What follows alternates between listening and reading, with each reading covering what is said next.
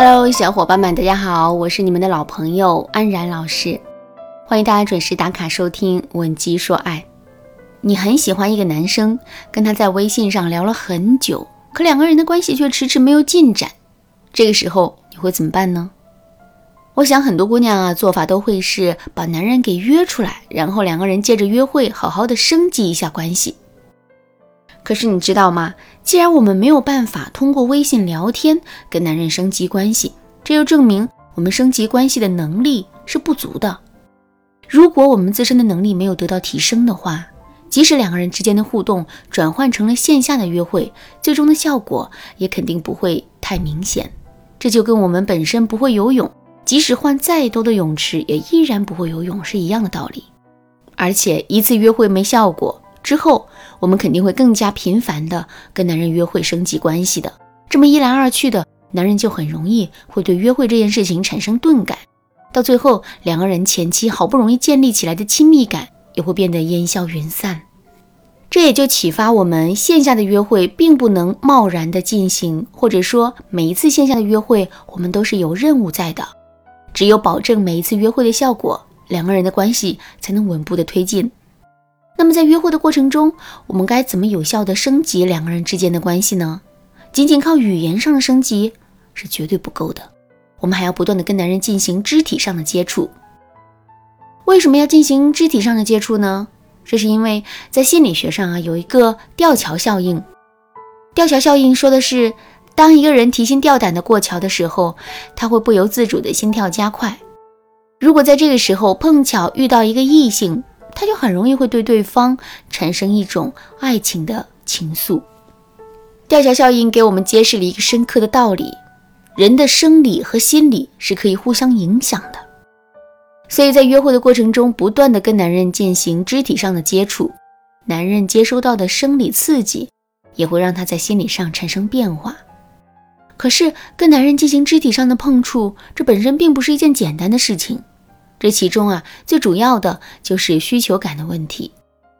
如果我们的肢体碰触太过于突兀和频繁的话，那么时间久了之后，男人肯定会发现我们的意图的。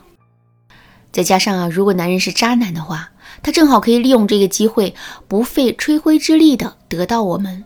所以，为了避免这种情况出现，我们一定要想办法让所有的肢体碰触都显得合情合理。当然了。如果在听到这节课程之前，你已经犯了类似的错误，也不要着急，你可以添加微信文姬零六六，文姬的全拼零六六，来获取一个免费的咨询名额，导师会全力帮你挽回局面的。好啦，下面我来给大家分享两个方法，让大家可以合情合理的跟男人产生肢体碰触。第一个方法。利用特定的情景跟男人进行肢体碰触，在不同的场景下，两个人发生肢体碰触的几率是不同的。比如说，两个人面对面坐着喝咖啡，彼此之间发生肢体碰触的概率几乎为零。可是，如果两个人一起去电影院看电影呢？无论是两个人同吃一桶爆花米的时候，还是看到精彩剧情，两个人窃窃私语的时候，发生肢体碰触的概率啊都是非常大的。如果我们能够把室内的约会转到室外的话，那效果就更好了。比如说，我们可以约男人去坐过山车，去鬼屋历险，去玩真人 CS 等等。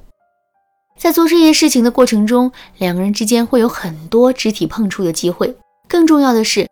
那种充满紧张、心跳加速的感觉，也会不断的催化两个人之间的关系。